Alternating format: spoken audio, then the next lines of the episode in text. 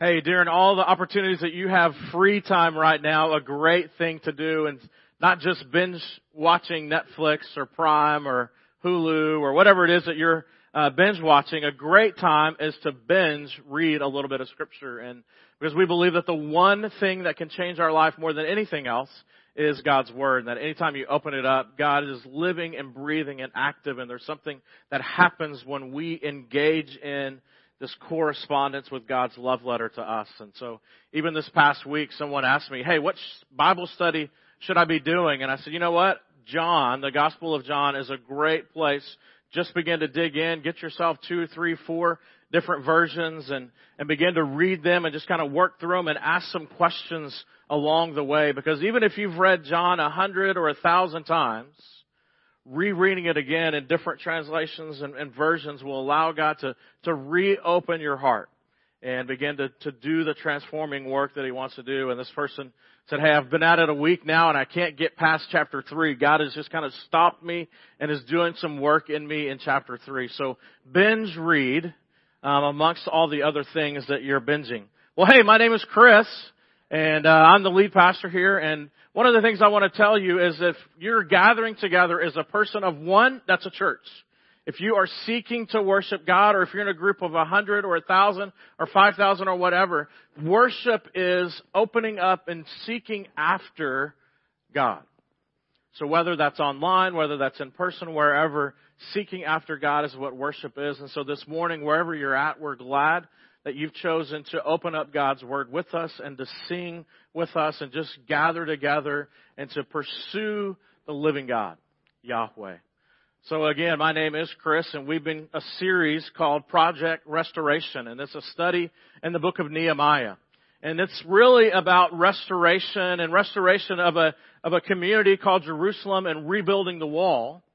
But how appropriate is it for us in this season as we're about to enter into school and fall and it kind of seems like we're on an upswing to whatever normal is going to look like for us to take this opportunity to reflect upon our own lives and ask the question, what would it be for us to restore? What is broken in our lives that needs fixing? As we sit back and just kind of reflect and say, God, what is it in me during this season of pause that maybe I haven't paused in a long time?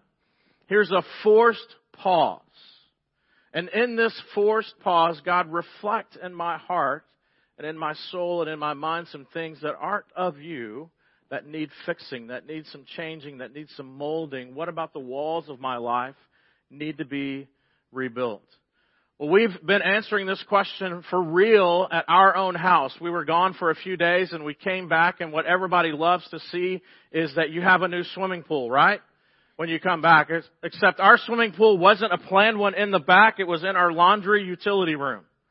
And so we're in the force restoration project that's going on. And so the working through the insurance and all those things, those aren't fun restorations. And anytime you do restoration, it's not fun necessarily, but the benefits on the other side, I mean, it gets you to start dreaming, right? So we came home and yes, the floor is warped and there's water everywhere and there's all this different stuff, but immediately my bride began to say, wow, think of what we can do.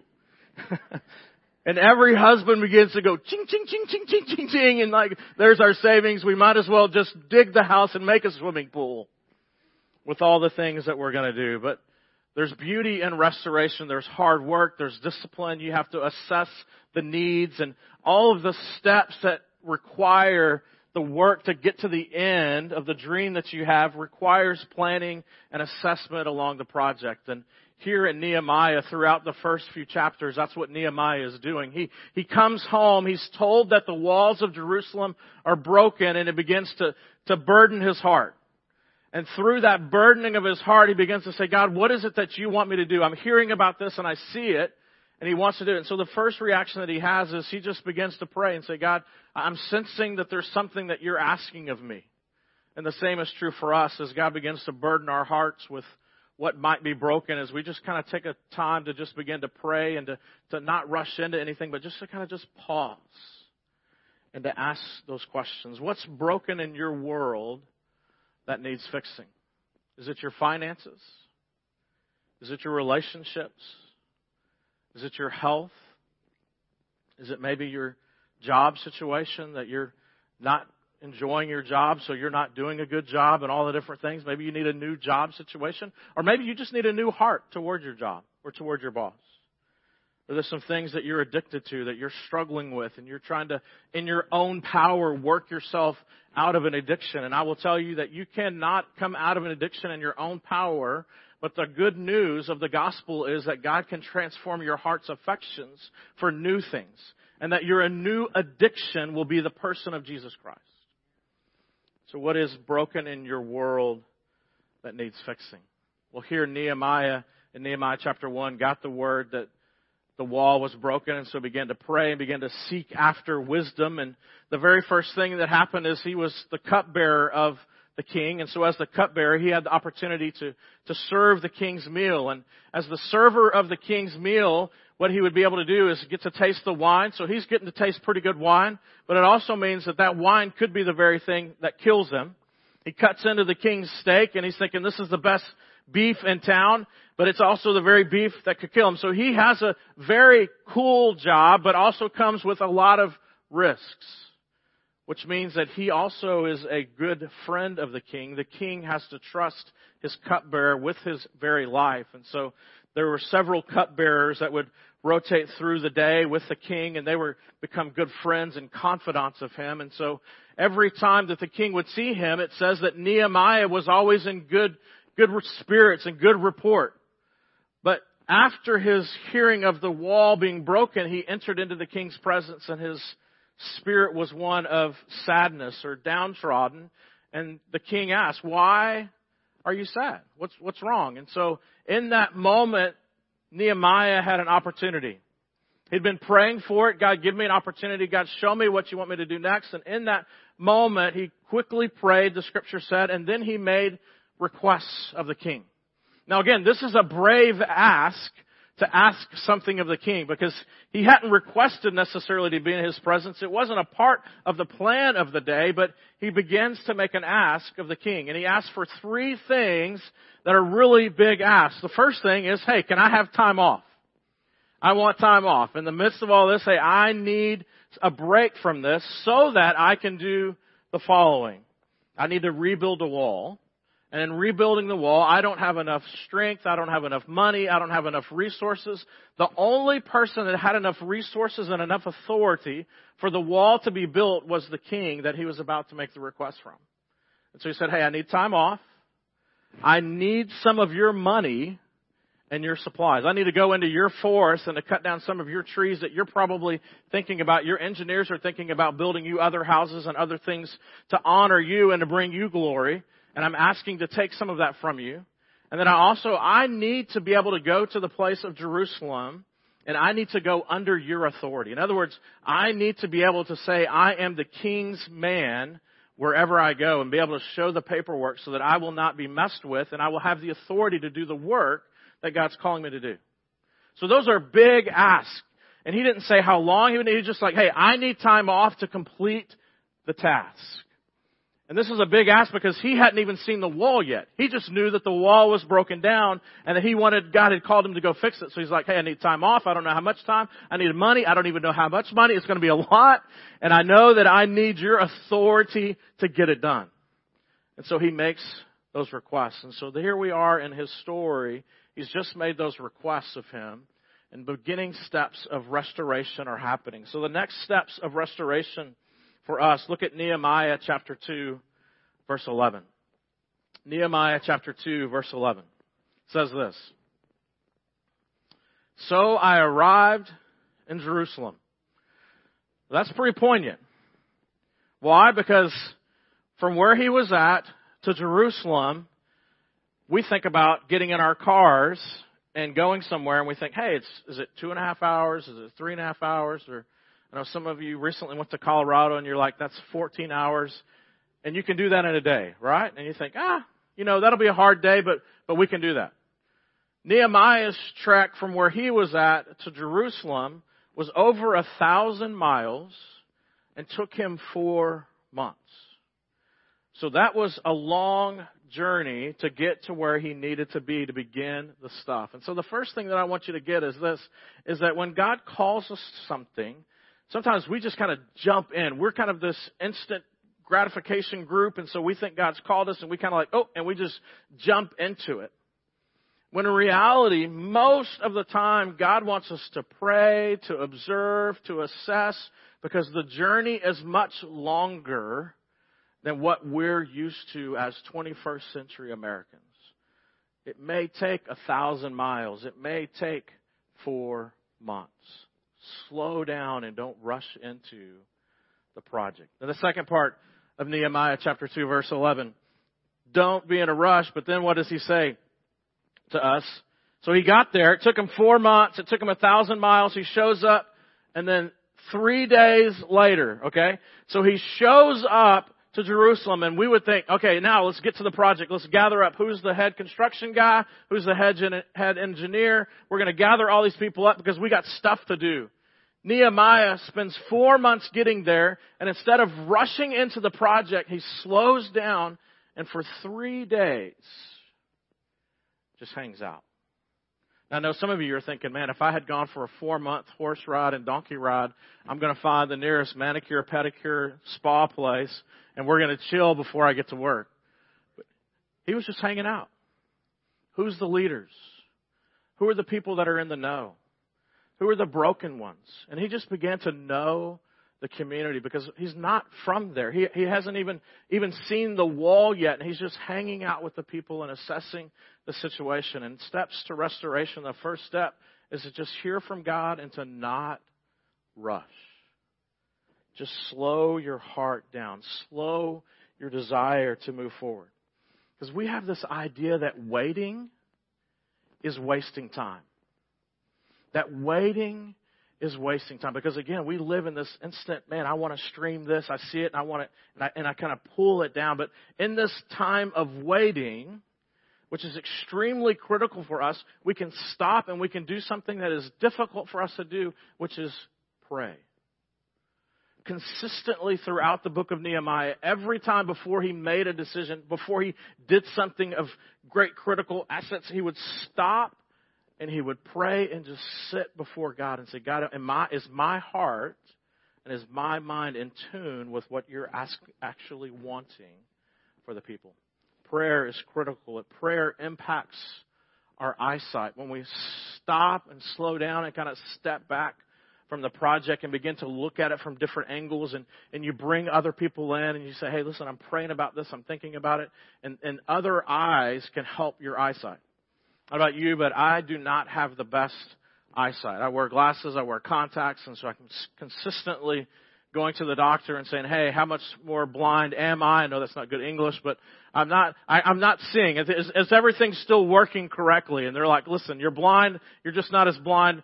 Uh, you're a little bit more blind today than you were yesterday." And so this movement, and and one of the things that I love about the eye doctor are there these moments where they put those little things, they slide it up, and they tell you to put your chin on it, and you're sitting there, and they flipping through lenses. Y'all know what I mean?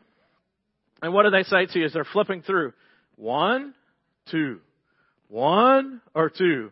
You know, and what they're doing is they're trying to find clarity of vision for yourself. And sometimes, listen, when it's with me, it could be a long process. One, two. I don't know. They're about the same. Okay. One, two. One. And they're moving this whole thing. And that is what prayer is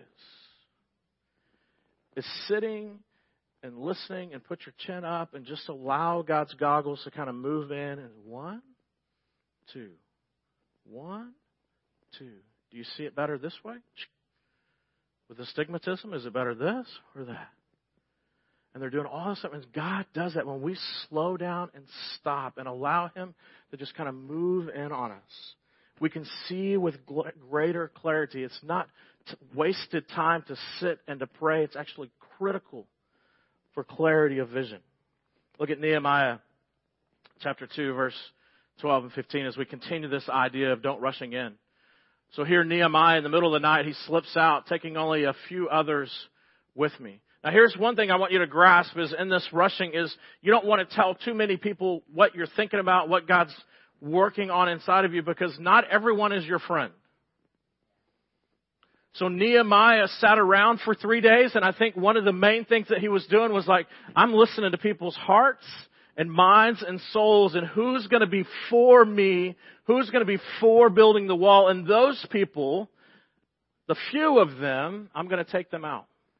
Because Nehemiah knows his history, he knows his Jewish history, and one of the things that's consistent throughout Jewish history and our history is there's always people who get clarity of vision and are ready to move forward because they see what God has for them. And then there are others that are like, listen, I see giants in the land and there's no way that we can take it. And God's like, it's not about you taking it, it's about me taking it and you joining me. So Nehemiah knows that his call to rebuild the wall is not his call and his power. It's God's.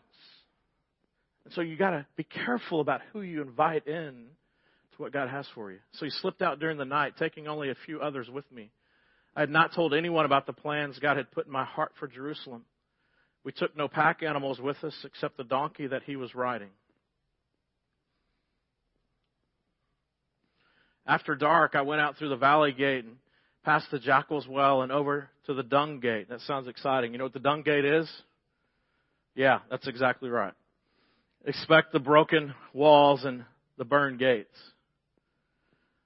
So, though it was still dark, I went up to the Kidron Valley. And, and one of the things that he's doing is he's doing this, he's, it's a dangerous task because he's outside of the walls. Even though they're broken down, even though they're burned, there was still some security. So at night, he's going around and he could easily be attacked. People are watching and waiting and opportunities to attack. So he's left security. So he went up to the Kidron Valley instead, inspecting the wall before I turned back and entered back again at the valley gate.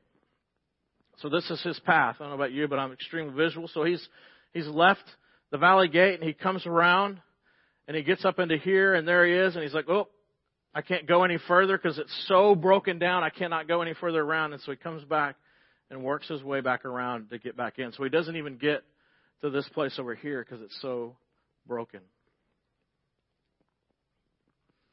The city officials did not know I had been out there or what I was doing, for I had not yet said anything to anyone about my plans. Again, the wisdom of waiting because you don't know truly who's for you. I had not said, spoken to the Jewish leaders, the priests, the nobles, the officials, or anyone else in the administration. He was cautious about his dream. He was cautious about what God had set before him, and he was not going to rush in. He had prayed, he had assessed, he had observed, he'd, he'd spent all this time. Can you imagine for four months traveling and wanting to get to the wall and to begin to fix it? And he, the wisdom in stopping and hanging out around the campfires and, and listening to the hearts of the others and maybe even asking the question. So, so you've been living here for how long? And, and as you've lived here for, for this long, have you noticed that the gates are burned? Have you noticed that the walls are in rubble? Have you noticed that the temple is, is in disarray? Have you noticed all these things? And, and from that began to hear the heartbeat of the people that some had forgotten. It just become so used to it that their house had fallen down and it was just like, you just walk in. I mean, I don't know, does that happen at your house? That you've been somewhere for so long and you see something that's broke or needs painting or whatever and you just kind of get used to it because you maybe you don't have the money right now or you don't have the time or whatever it may be. And over a season then all of a sudden you just become accustomed to it and you walk by it and you just forget about it and you're like eh it is what it is. And I think that's what the case was here with Nehemiah is that, that they become so accustomed to it and they were the poorest of the poor those that were left behind. And so they're like, hey, I, I, don't have, we don't have the funds, we don't have the energy. Listen, people are always attacking, people are mocking us and, and telling us, and, and we just don't have the energy. Is it really worth it? You know what? My house is fine, and my, should I worry about the wall at all? So here Nehemiah, the one hasn't rushed, he's observed and assessed and he's prayed. And now he's at a point where he's beginning to invite people in. And so what does he do? He shares what he sees. And again, I imagine this is around a, a campfire together, and he's been asking them all these questions and observing, and then he asks, shares with them, Here is what I see. Look at verse 17. But now I said to them, You know very well.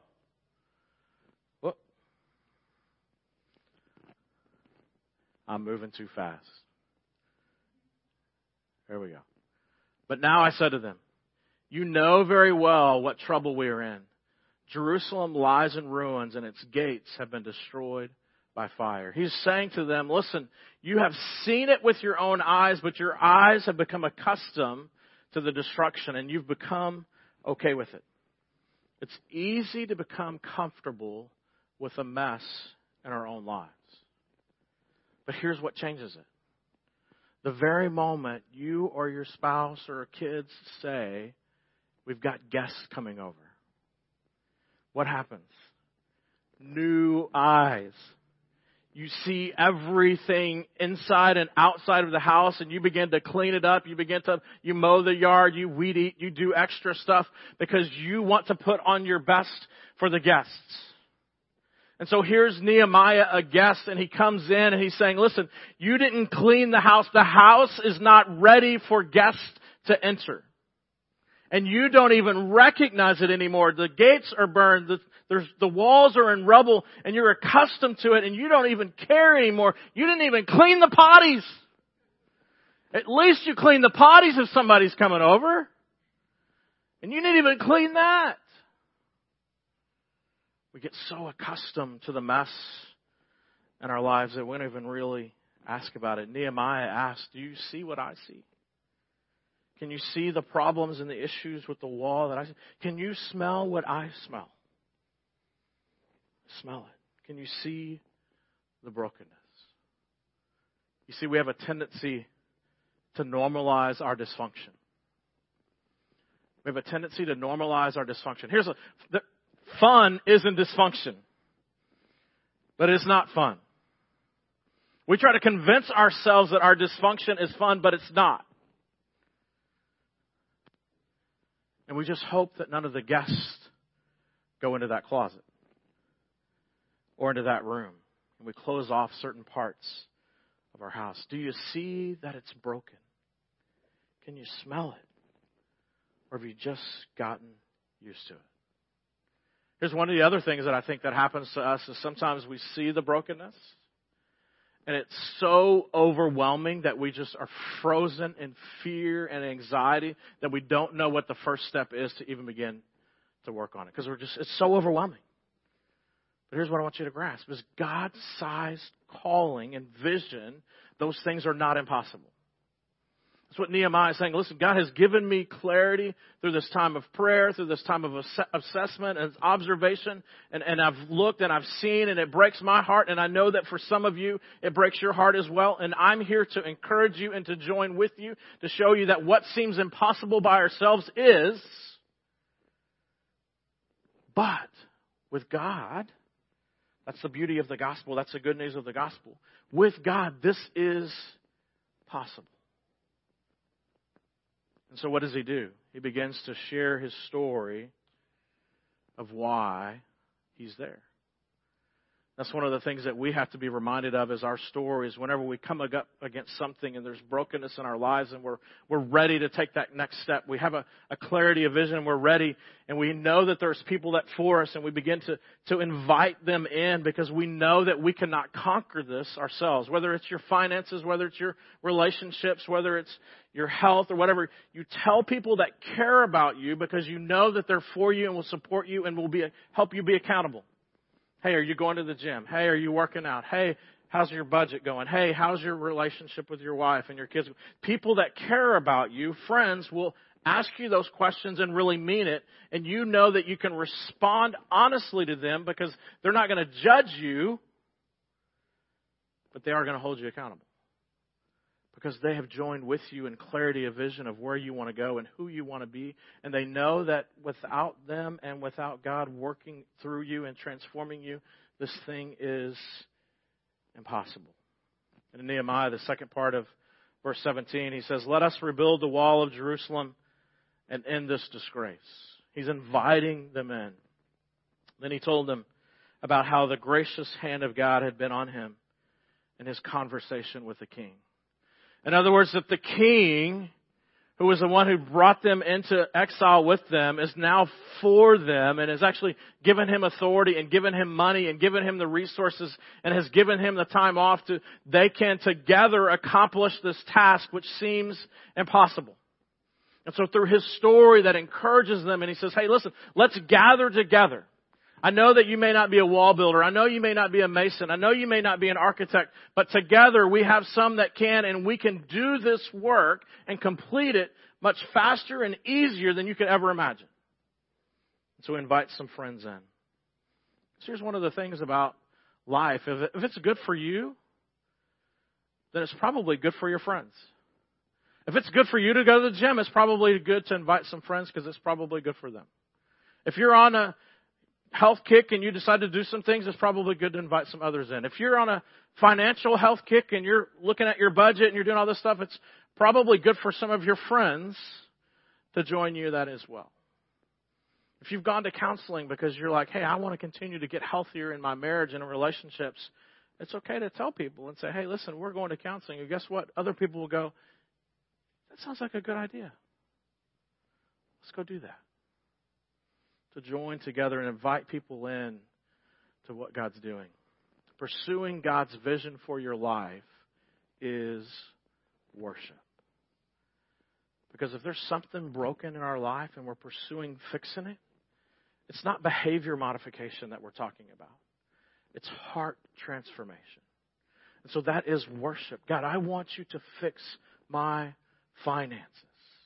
And so to be able to do that, you have to look at the biblical principles and begin to say, okay, God, if this is true, if my heart is attached to the things that I buy and the things that I own, then you need to begin to do some work here because I am worshiping other things and not the creator of those things. And so all of this is heart worship transformation stuff for us.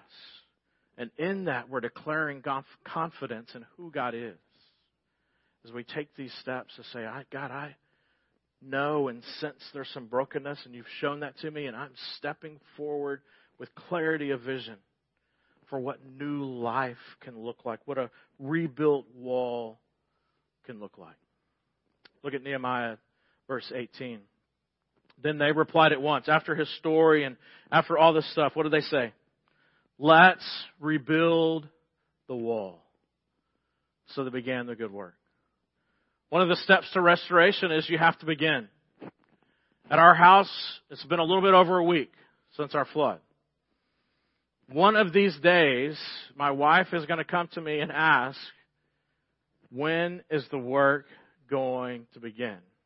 Because if the work never starts, then it's just a dream. It's not a vision. You just kind of do some things and you're like, ah, man, this would be great. If not, because over time, guess what can happen? In our laundry utility room, we can walk on it and just kind of continue. It, it warps and it goes down and it's kind of a little fun roller coaster ride. But, but someday, if we continue to go with that, one day, myself, but probably by luck, my wife will be the one to step through the hole.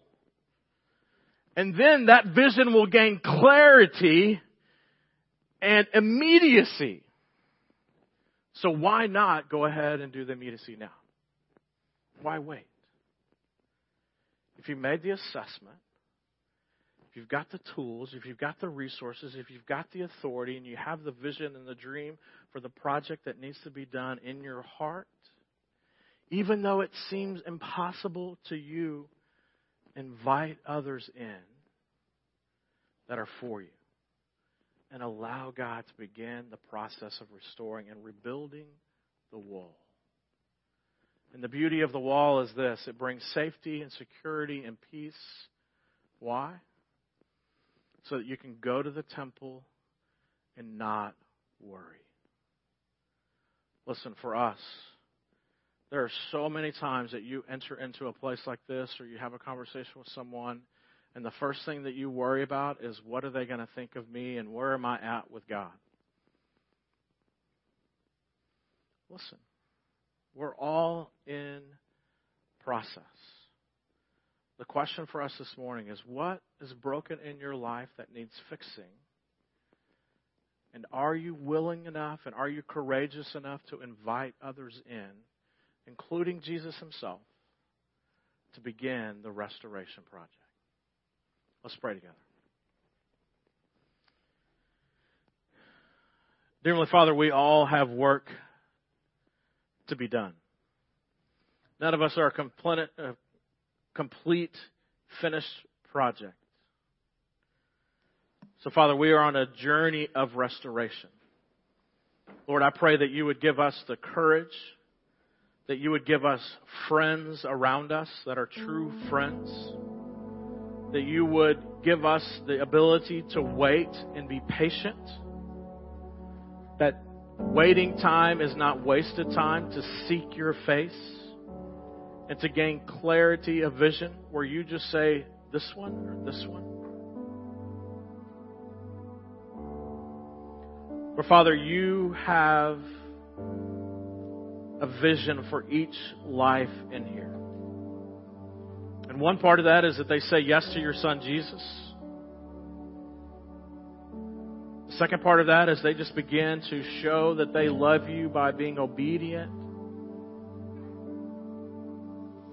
And that so that you will transform our hearts. Lord, the task is impossible. We cannot clean up ourselves enough to earn your love and your favor. That's the reason for Jesus but also as we continue this journey as followers of Jesus, sometimes we have a tendency to want to try to clean up still. And Father, that's an impossible task. We, we can modify our behavior for a little bit, but Lord, you want our hearts, not just our behaviors. So, Father, may we invite you in as our friend. And may you transform our hearts remake our minds, and clarify our vision. It's in your Son's name that we pray.